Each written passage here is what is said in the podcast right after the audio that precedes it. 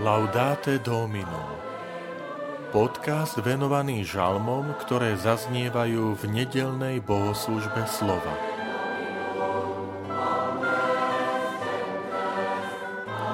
Nech nás žehná Pán po všetky dni nášho života. Žalm 128 Vitajte pri počúvaní tohto podcastu.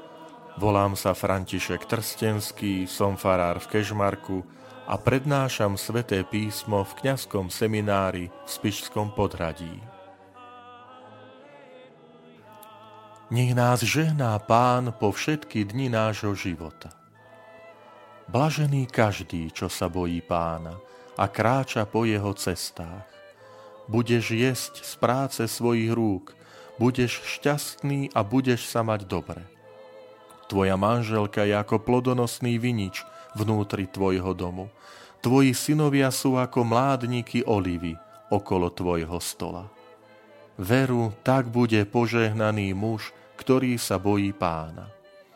Nech ťa žehná pán zo Siona, aby si videl šťastie Jeruzalema po všetky dni svojho života, aby si videl synov svojich synov.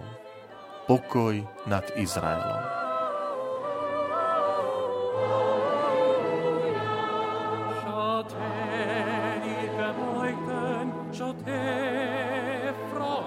Tento žalm patrí do kategórie tzv. pútnických žalmov, ktoré nazývame aj žalmy výstupov. Sú to žalmy 120 až 134. Toto pomenovanie dostali preto, že sa ich modlili alebo spievali veriaci, keď prichádzali na sviatky do Jeruzalema a vstúpili do Jeruzalemského chrámu.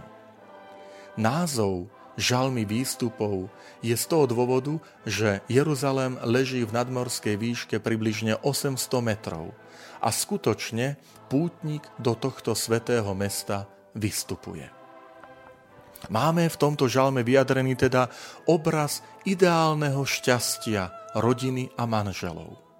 Vieme, že v tých biblických časoch sa Božie požehnanie vnímalo najmä cez také konkrétne materiálne dobrá, ako bola plodnosť, ako boli deti, ako bola hojnosť v stodole.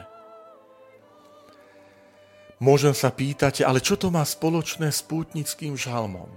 Veľmi veľa, pretože ten pútnik si bol vedomý, že tie dobrodenia, šťastie, rodiny nie je jeho zásluhou, ale je to požehnanie, ktoré prichádza od pána a teraz v tom chráme mu za to ďakuje.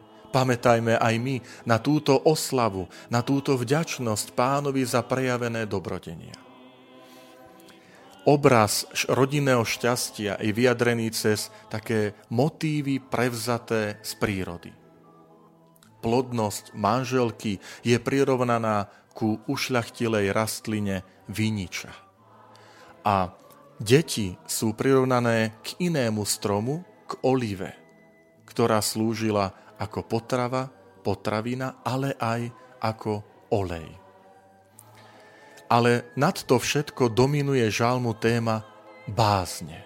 Blažený muž, ktorý sa bojí pána. Tu nejde o strach, ale tu ide o vedomie, že Boh ma požehnáva, Boh ma zahrania šťastím a dobrodeniami a preto moja reakcia je oslava pána. Pamätajme aj my na túto skutočnosť vždy, keď nielen vstupujeme do nášho chrámu, ale vždy, keď klakáme pánovi, aby sme ho oslávili v modlitbe.